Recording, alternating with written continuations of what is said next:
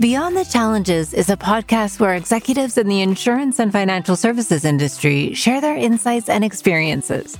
Hosts Kevin and Sandy Doherty talk with today's top business leaders about what keeps them up at night and the biggest opportunity organizations can capitalize on today. We encourage you to listen, share, and subscribe to our program. Kevin and Sandy Doherty each have over 20 years of experience in insurance and financial services corporate leadership, and executive search. They are the owners of Global Corporate Solutions and Global Corporate Leaders. Global Corporate Solutions partners with organizations to gain efficiencies and contain costs. Global Corporate Leaders partners with organizations to enhance and evaluate talent. Beyond the Challenges podcast is sponsored by Exactuals, perfecting payments and the data driving them, Techficient, transforming the protection journey with intelligent data and machine learning to drive better outcomes, and Journey Guide, improving your clients' retirement outcomes through interactive planning software. Welcome to Beyond the Challenges. Here are your hosts, Kevin and Sandy. Today, we're talking with Brian Lauber, Senior Vice President, Disability Income at Ash Brokerage. Brian has served as a, an advisor, a wholesaler, regional VP, chief marketing officer, just to name a few of his roles over his career. In his role at Ash Brokerage, Brian works with field distribution to increase awareness about income protection for individuals, business owners, and their employees. Brian, can you tell us a little bit about yourself and how you got into the industry? Well, good morning, Kevin, and thank you and Sandy for letting me have this opportunity to visit about something I think we both is really important. I kind of give you my background. I kind of came in the insurance business almost by accident. I was getting ready to graduate from college and I was doing interviews and I actually was interviewing with other companies and I interviewed with an insurance company as the counselor told me to do it kind of as a warm up. so long story short, that warm up ended up being what I decided to do because it sounded more interesting than actually selling uh, copiers and, and copy materials for a printing company that was going to make me move away from the Midwest. So I fell into the insurance business by accident as an advisor. And as they can say, the rest is history. Thanks. Brian. Yeah. All sectors face challenges, but for the insurance industry, the list seems to be especially long.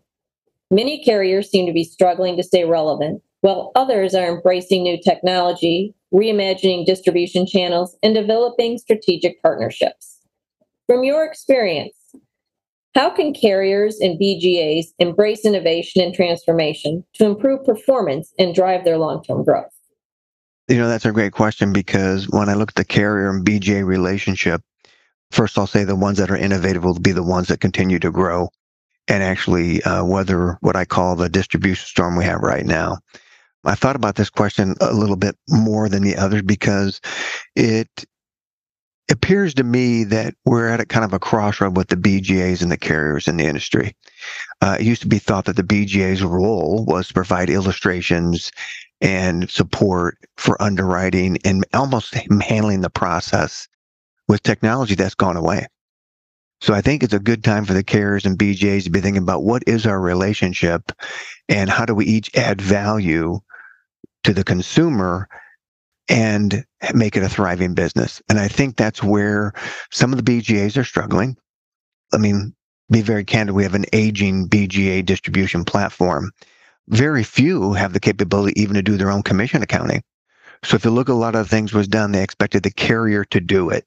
The carriers would do uh, all the backroom support, the underwriting, do the commissions. They would, you know, service all that. Well, there's pressure on the carriers because of their cost. They're looking to shift that cost now to the BGA because of technology and what value does a BGA bring if they aren't doing any of that? Some carriers are going direct that part of it. So I think it's really important that each both the carrier and the BGA look first of all how can they be innovative and attract more distribution themselves? But I think they have to do it on a, on a very thoughtful process because if they're not innovative and invest in the technology they may have long-term growth but they're not making as much profit. There's a lot of pressure on margins. And the carriers can't afford to be keep paying BGAs the same way they used to pay them if they're not taking some of that burden off like they used to. I think it's it's a really interesting time and it may cause a little friction between the BGAs and cares. But I, I did this. I took a step back and forget about the way we used to do it. How should the model be going forward? And they have to continue to innovate that, or some of them are going to die a slow death. Thank you. So, how is Ash Brokerage handling tech debt and investing in new technology? Well, I've talked to you guys about this, and one of the main reasons we are going to be a factor in the marketplace is because of technology. I think you did this an interview with uh, Tim Ash a while back, and one of the attractions to me was here was my role, and I've helped a couple major DI companies build their their disability platforms. I would get in line for resources, which is money, IT time, and everything else. I would lobby to get on other people's projects. So the other product lines we would get together and based on corporate needs, the carrier that they wanted to drive the most or grow the most would get a bigger allocation of IT resources and the time and energy and money. And the rest of us got what was kind of left over, or if we could, you know, catch on to another project. I mean, I, I shared this week at a national conference. I felt like a lobbyist at one time because I had a small product line, disability income. And the major parts of the organization had projects going on. So I'd go talk to them to see if I could be part of it or get a little bit of it or just kind of hook on. I felt like the little brother that wanted to tag along with his other brothers and sisters that, you know, like, come along if I could just get a ride with you. Ash Brokerage has a separate company they own that is all their technology. Even with the integrity marketing buying us, uh, that still is a separate company. So imagine being in the way I used to work, meeting the person runs the IT company, and he kinds of lays out a vision for the DI product line, and I don't have to wait in line for anything. It's a matter of just prioritizing what we need to do to bring better customers to our service. And I'll give you an example. Several years ago, it was not uncommon for someone to drop a ticket and get annuity. Annuity application kind of automatically filled out. So they call it drop ticket and it's app fulfillment. I think we're the only BGA in the country that does that on any scalable basis. And it's all because of a technology situation. And the idea came about because it's an DI is an ancillary product. You've got people doing life and annuities, and they already had that capability. Someone says, well, why don't we have it for DI? So they built it. If I would have tried to get that through a major carrier, it would have been a minimum of two years, and no one else has that capability. So it's because of that. That's one example of why technology separated from your core business. I think is a brilliant strategy. And it's one that makes me excited. We're looking at doing some things I can share that one because we do it. We're looking at doing a couple of things that aren't being done in the industry right now in the DI industry. We'll be the innovators or the leaders in it. And I really believe it's because they don't have a technology restriction. As you can tell, I get excited about that part of it. Very much so. Brian, what is the biggest challenge facing disability income insurance today? Well, the limited number of carriers, Kevin. We don't have enough uh, competition to keep us sharp. And it's not just one thing. I'm excited as new carriers are starting to get ramped up and get in this business. Thanks, it will help us a lot. It's not new competition because we are not meeting the consumer need. We've been too product centric. A lot of organizations have really gone after the the more of just the physician market, high end, and that market. It was a you know contract leap or an issue in a participation increase. When I really think there's other opportunities in the marketplace, and I I really believe the carriers need to broaden their view of the market, still write the doctors and the high end income earners. But I think there's a lot of people that could broaden and get it, and they've got a distribution challenge. I know one carrier, their top 10 BGAs do 54% of their business. And it's of that 54 business, over 80% of it is physicians. So when you think about that, that has served us well in the past. But if you're one dimensional with one distribution channel, with one occupation that heavily, that's a very dangerous situation to be in because, as we know, all occupations up and down with claims and profitability and and whatnot. So I'm encouraging the carriers to not be so product centric, you know look into the business market look for the the executives and the professionals. Come down a little market because of the fact that it's profitable business.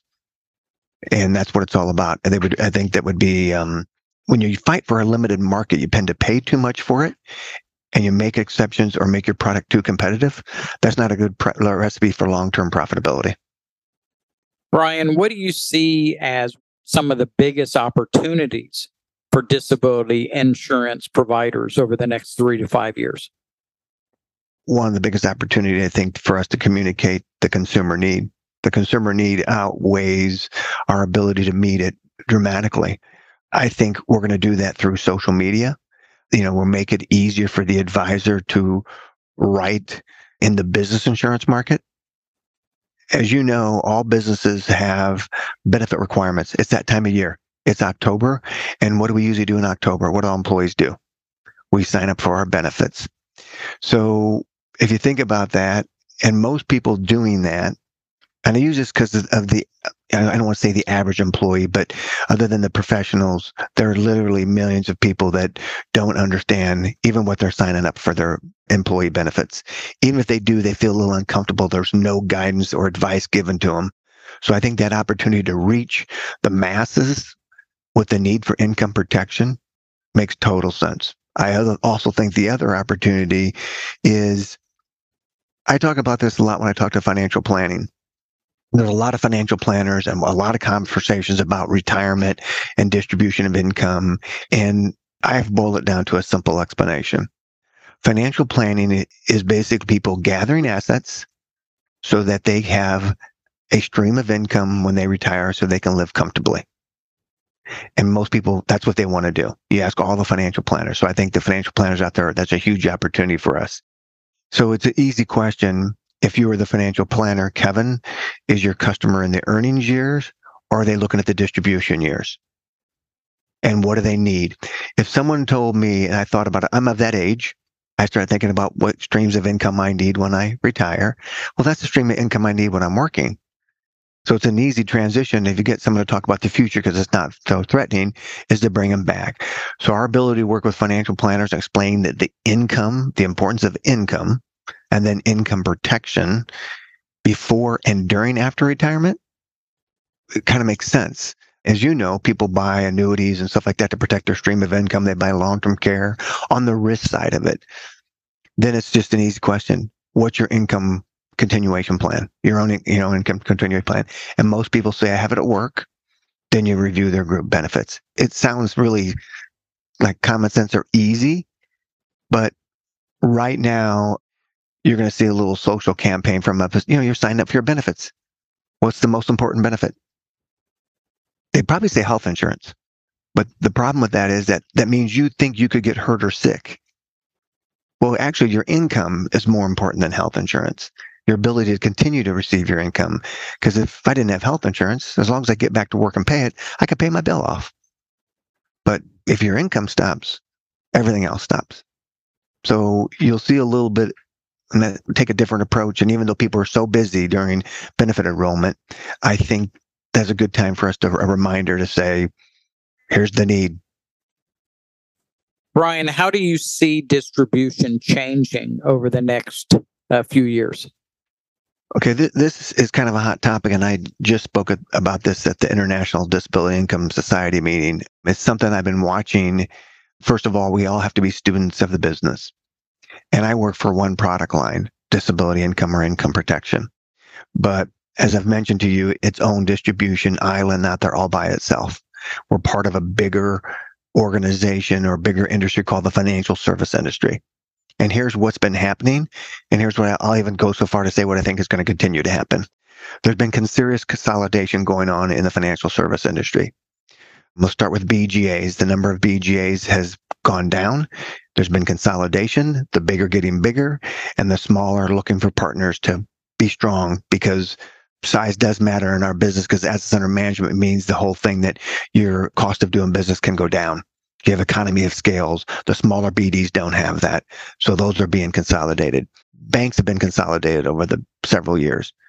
I mean, I had some stats on that, but we're down to over 40 some hundred banks in the United States of America. And in 2000, we had over 8,000. Consolidation. You have the movement, you know, you have, well, let's finish those. Property and casualty. You see a property casualty company or a small agency, a BGA, being bought almost every week if you're out on LinkedIn. So the consolidation thing is going to happen, and a big impact that's been private equity in our business. A few years back, private equities had less than 5% control or ownership in the insurance financial service industry. It's pushing 25% already in a very, very short period of time. And it looks like it's going to continue to grow. The thing that's been growing is registered investment advisors. That number's up over 14,000. And we're going to talk about compliance a little bit later, so I don't want to jump in too much, but why did they move to the IRA platform? Why did they move to that platform? A lot of it, you talk to all the advisors, they wanted independence, they wanted fee based, they wanted less compliance. And so they went out. Even some of those found early on when they went out, they had to consolidate to get, you know, a bigger shop can have more revenue, better services, and a whole bunch of other things. So there's been a little consolidation, but mainly growth in the RIA market. Benefit firms are being consolidated. So I've seen consolidation all across our industry and the impact of private equity. Everybody's kind of going, what's that mean? One history lesson though. If you look what's happening with the private equity people buying our business, I know it's different, but it's similar to what happened many years ago. Not many years ago. Uh, we'll both think it was a long time ago, didn't it? Long. Remember demutualization of mutual companies? And we all were wondering, what's this mean? Why are the companies doing it? Well, they wanted access to capital in the open market. So they went public. Even some of those companies that have gone to stock ownership have private equity investments in them now. So we aren't going to change that, but we must watch it, pay attention to it, see who's going to get merged and who's more likely to happen. You know, was demutualization bad? Well, we, we all kind of wonder, did it help the consumer? Did it do the right thing? But it raised capital for those carriers. And a lot of insurance carriers have a lot of small margins, fixed cost, so they're looking for capital. So I kind of use in the analogy. It's not exactly the same as the private equity folks in our business. It's similar to what happened when we demutualized. And that's what people are asking about private equity. Is it bad? Is it good? Well, I think as long as you have a growth mode in mind, it's good. If you're buying to aggregate and sell off, that may not be so good.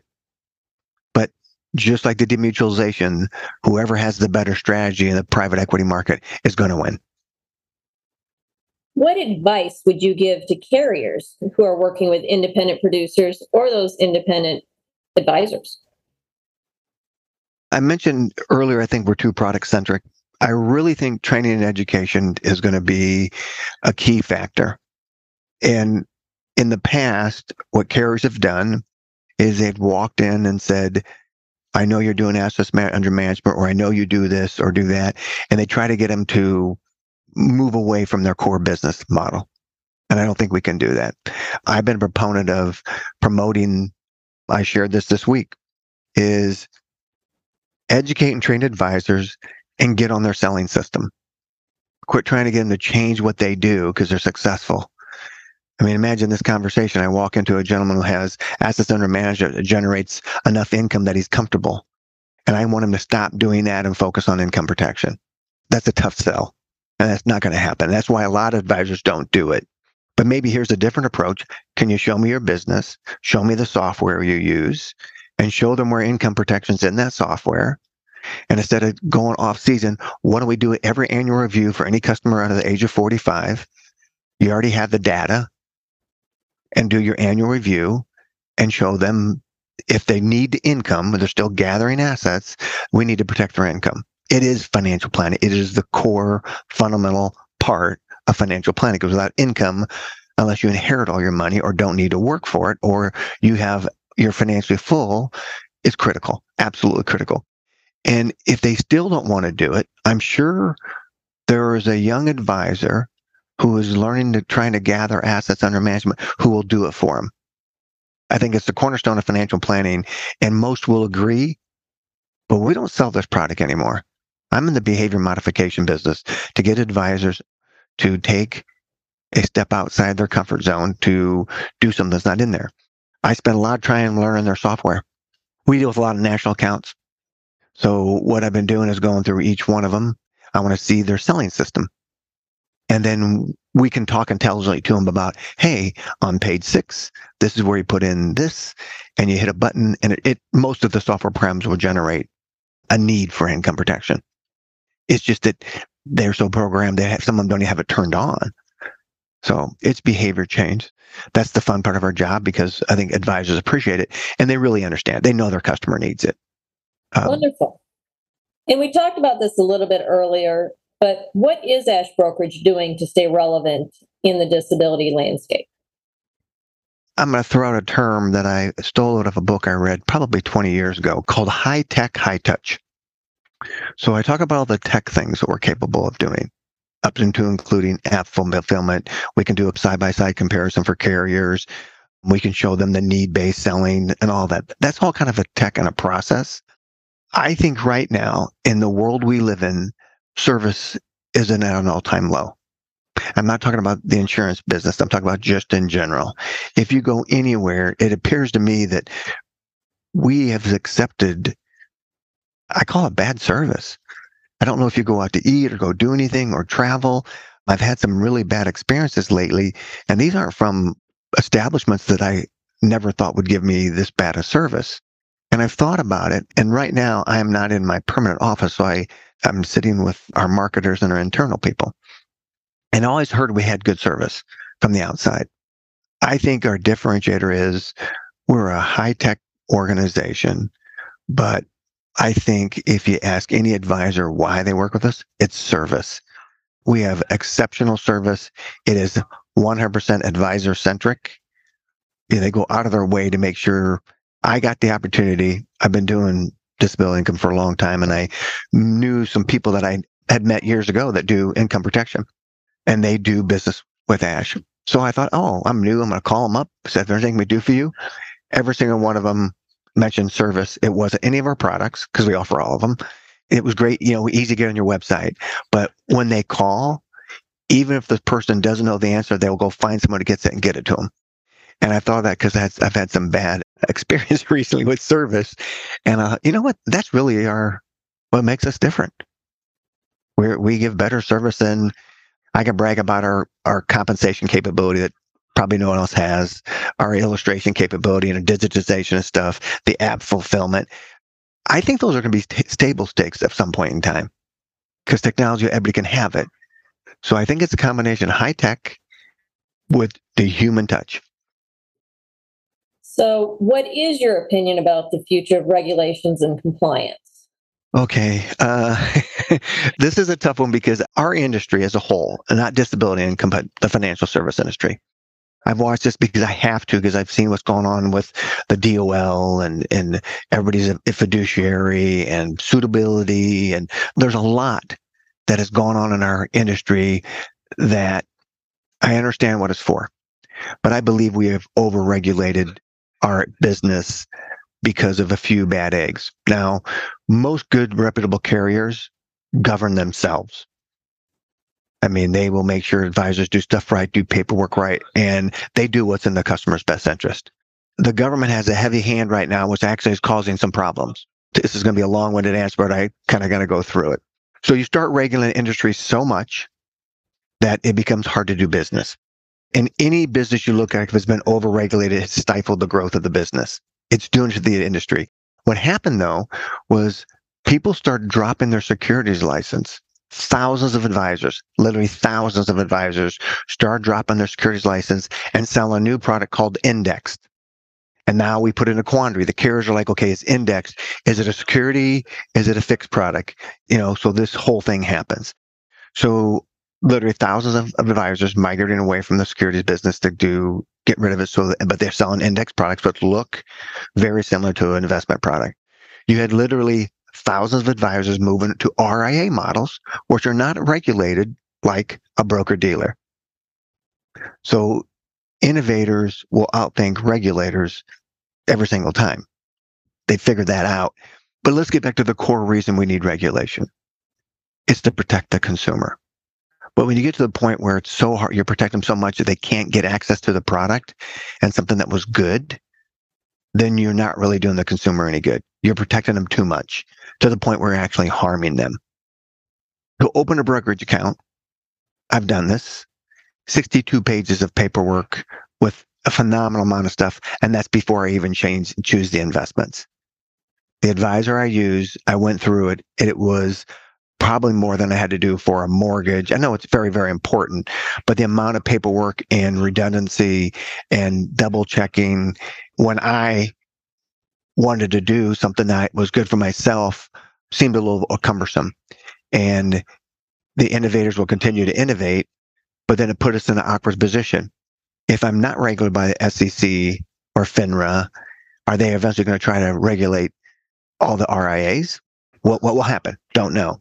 And then index products, will they try to make them come underneath the broker dealer and be regulated and secured? But I just think that we got to have a better balance of where we're at. And I think the regulation is actually hurting it. I even look at the small business owners. I'll give you an example.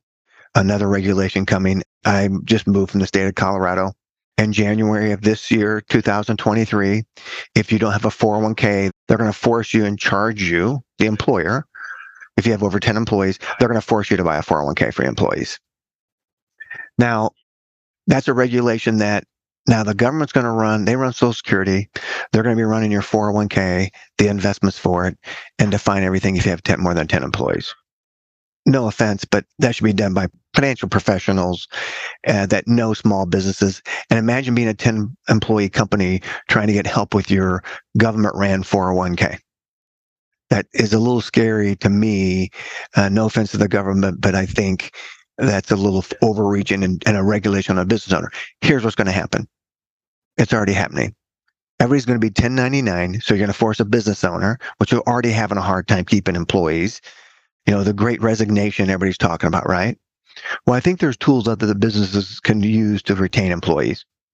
I think employees want to be respected, treated well, and a good benefits package. So if something happens, they don't lose everything they have.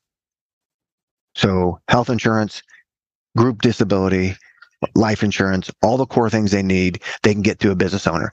If we force them to go be all be 1099, they're not going to take care of themselves. So in the long run, what if I don't have any coverage, health insurance, no life, no disability income, no benefits at all? I'm 1099 if I go to the hospital, who's going to pay for that? If I become disabled, am I going to go claim on Social Security? I mean, am I going to be dependent on the government since I don't have any of those benefits? So I say that, and I don't know how that's going to change. I mean, I'm, I'm sure there's people doing that, but I don't believe forcing people with regulations to do things is a good thing to do. Luckily, the disability business is not heavily regulated, but all of my customers in the securities business are that's another reason I encourage them to, to sell non-securities products. They're not regulated.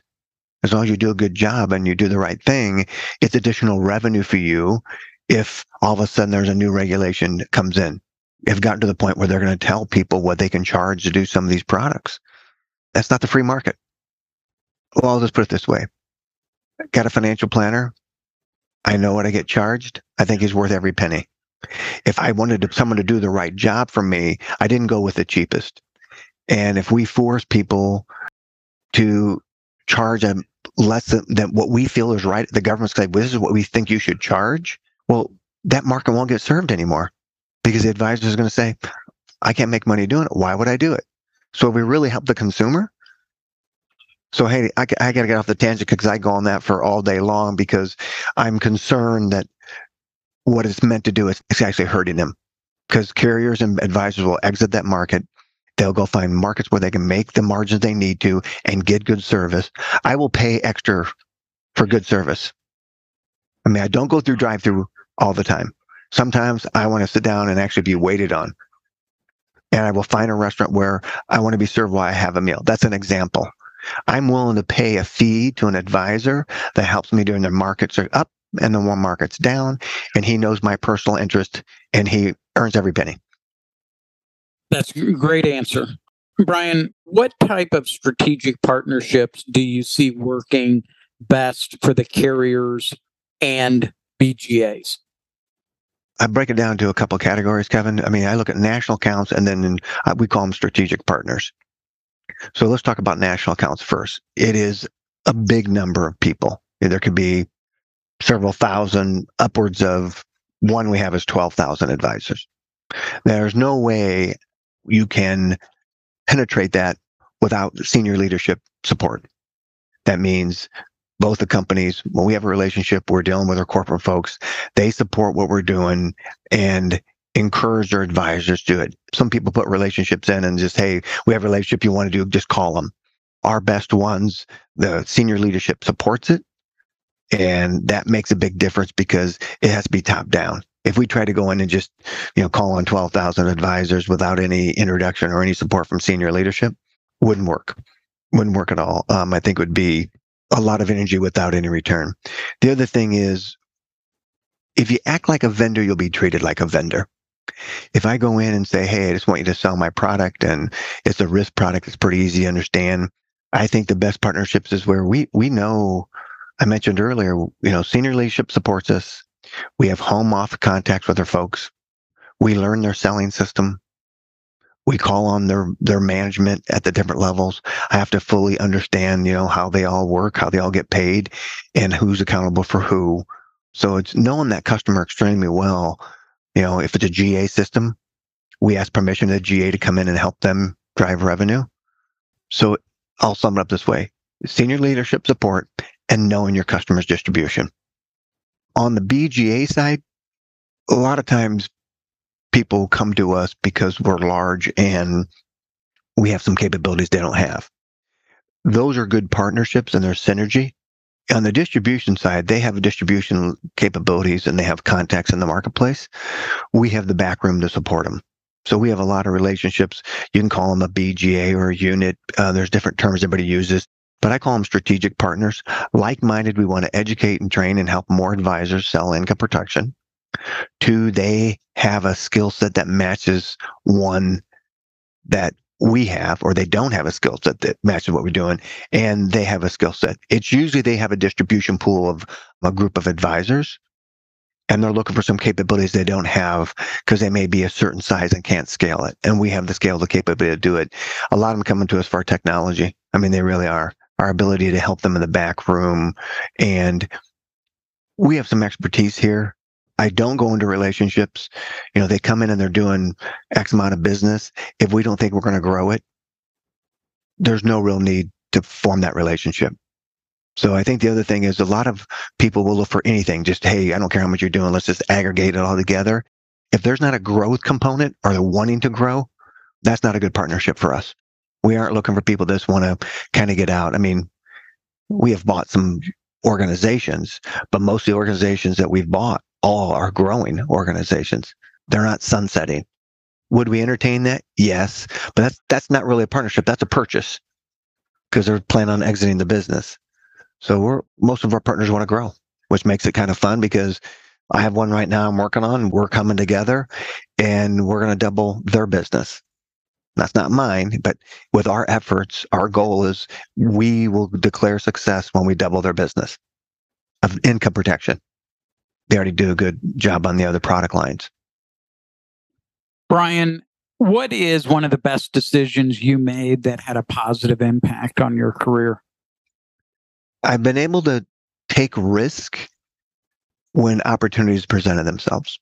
I talked about this week a lot at the conference I was at. And when they introduce you they give you all the accolades and tell you all the things you've done. And I've been doing this for a while and I've had a couple opportunities, one in particular that we changed the way that income protection was done in the industry. And there's a group of us that can celebrate and say we had take, took part in that. I have that same opportunity again, but it came at a risk. So my advice to anybody that wants to expand their career, take calculated risk and bet on people. I've thought about it. I've worked for quite a few different people and I've never left those people, but I have left companies. And calculated risk, I think, are needed to take and could easily, you know, stick your head down do 30 years and put my watch in, but that's not what I needed to do because if I was going to have an impact in this industry, I need to take those risks. And some people are asking me the same thing. I am moving to a new role. I think I'm, it's my eighth week. it is a calculated risk, but the outcome will be we're going to grow our business significantly. And I'm committed to helping the rest of the industry change and think differently. And I, I do believe some of the things we'll do and we'll get noticed. And other carriers then will do it or other BGAs will do it. So we'll change the industry. The way disability is thought of, sold, processed, and serviced. And it, it starts with the simple conversation do you have an income protection plan? Or have you talked about your customers about an income protection plan? And you can say that whether they're working or they're retired, it fits all financial planning. The other thing I've been lucky is, is people. The other thing you may have positive, I was always told this, and it's a cliche, you know, hire people that are smarter than you. Well, that's one I would encourage people to do, but don't hire people like yourself. We all have strengths and weaknesses. And I didn't need a whole bunch of Bryant Lobbers that have the same, you know, strengths and weaknesses. So you have to be very aware of your strengths, run with them. I was taught this a long time ago. If you ever played sports, my dad had a different position on it, and I taught my kids differently than a lot of coaches do. So if you have some strengths and you have some weaknesses, what happens a lot of time, a coach will take you aside and say, Hey, work on these three things because you're not very good at them. So I had this experience with my son, and here it happened. He comes home and he played basketball, and I, when I played with him, he was getting big enough where he could beat me. So I had to pay attention to what was going on. But he had some things he was really good at. I mean, and he's good. And he'd come home and he'd want to work on the three things the coach told him that he was weak at. And I said, okay, I'll do that. But if we're going to spend 10 minutes on that and we're going to spend 30 minutes on what you're good at, and he's, well, dad, if I don't spend a lot of time on what I'm not good at, I said, well, you're going to get to the point where you're so good at what you're good at, you're going to be great at it. You're going to tell me what you're going to do, and I still won't be able to stop you. You're going to learn to manage your weakness because you may never, you're never going to be great at your weakness. I mean, maybe you could, but most athletes, most people, if you have a weakness, and I stole this, I actually heard Michael Jordan say it one time, so I guess it's a pretty good source after my, didn't really, you know, resonate when my dad told me to do it. If you manage your weakness and you're so good at what you, you become great at it, no one can stop you.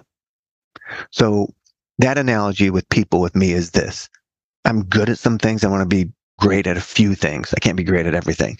If there's one or two things that would be wonderful in my lifetime to master, I also have weaknesses.